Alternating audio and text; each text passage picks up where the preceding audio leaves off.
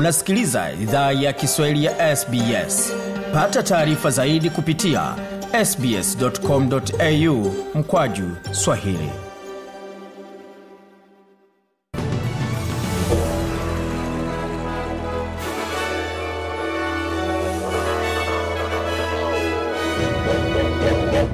Jambo tena popote ulipo na karibu katika makala idhaa ya Kiswahili ya SBS. Uko na migode migerano katika studio za SBS tukuletea taarifa za habari ambazo tufikia hivi sasa, tukianza kwa muktasari wa habari. Waustralia wengi zaidi waondoka katika maeneo ya vita nchini Israel. Tanzania tangaza mpango wa kuwaondoa raia wake nchini Israel na yawataka kujiandikisha katika ubalozi mjini Tel Aviv, wakati kiongozi wa upinzani Peter Dutton aepuka gumzo kuhusu kura ya pili ya maoni kwa Australia wa kwanza, chama chake kikishinda uchaguzi mkuu, na watoto wanne wafariki baada ya kanisa kuporomoka kufuatia mvua kubwa nchini Burundi. Na katika michezo, wanachama wa kamati ya Olimpiki IOC wamtaka rais wake kuendelea kuongoza kwa muhula wa tatu wakati Mary Fowler na Sam Kerr wang'aa katika timu zao katika mechi za ligi kuu ya wanawake nchini Uingereza. Yapa taarifa kamili ya habari. Waustralia wengine 250 wamehamishwa kutoka Israel wakati hali ya usalama nchini humo inaendelea kudorora.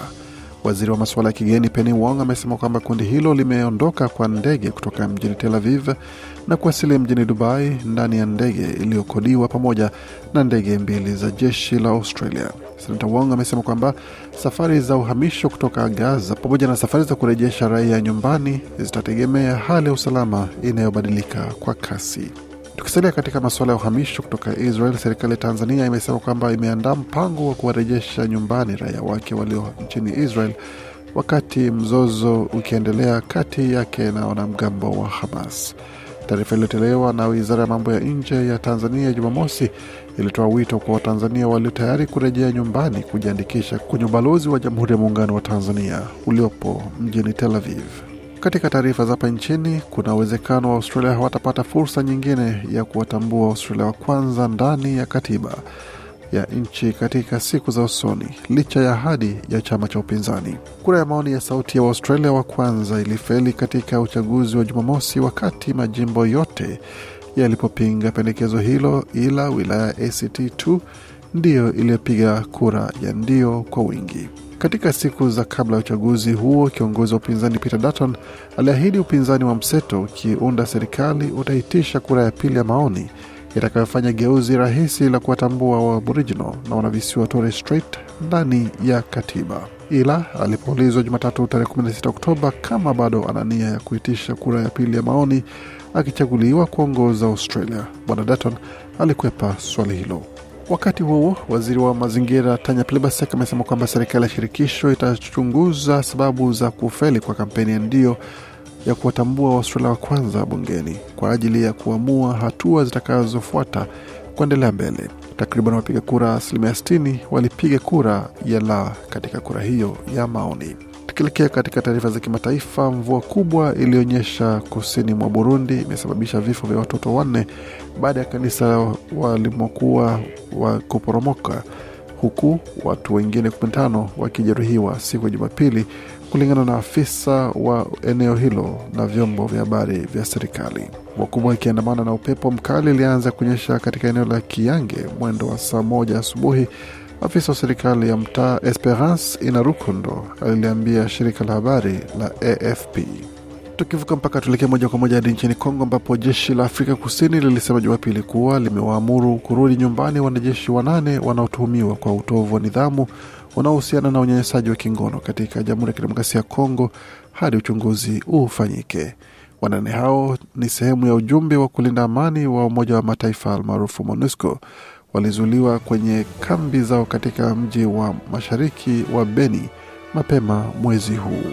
Tutazama hali ilivyo katika masuala ya michezo. Wanachama kadhaa wa kamati ya kimataifa ya Olimpiki walitoa wito Jumapili kwa Rais Thomas Bach kusalia katika wadhifa huo baada ya muhula wake wa pili kumalizika mwaka 2025 na kuendelea kwa muhula wa tatu, hali ambayo haijawahi kushuhudiwa. Bach alichaguliwa mwaka 2013 na anatarajiwa kuachia nafasi hiyo mwaka 2025 kwa mujibu wa kanuni za sasa za Olimpiki kufuatia muhula wa kwanza wa miaka minane na wa pili wa miaka minne. AOC hata hivyo ilisema itajadili suala hilo katika mkutano ujao wa bodi kuu.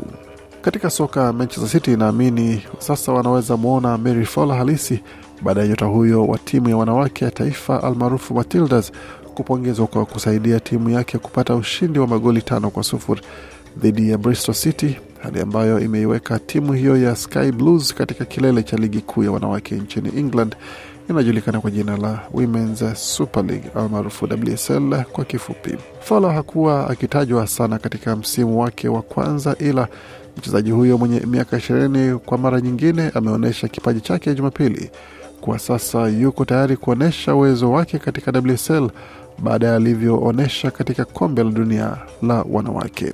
Wakati huo Samka naye ananguruma katika orodha ya wafungaji baada ya kusaidia timu yake ya wanawake Chelsea kuishinda West Ham kwa magoli mawili kwa sufuri. Tukitazama kwa haraka hali ilivyo katika utabiri wa hali hewa katika miji mikuu nchini, jijini Adelaide nyuzi joto pale ni 17.7, wakati mjini Brisbane nyuzi joto ni 26.6, tukielekea kule Canberra ni 14.3, Darwin 33.8, Hobart 9.5 wakati Perth 34.3 zinahusika hapo.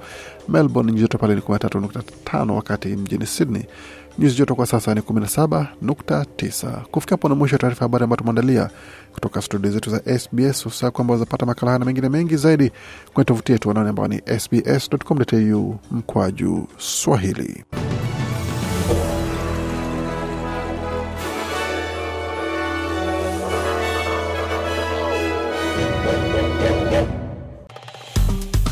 Penda, shiriki, toa maoni. Fuatilia idhaa ya Kiswahili ya SBS kwenye Facebook.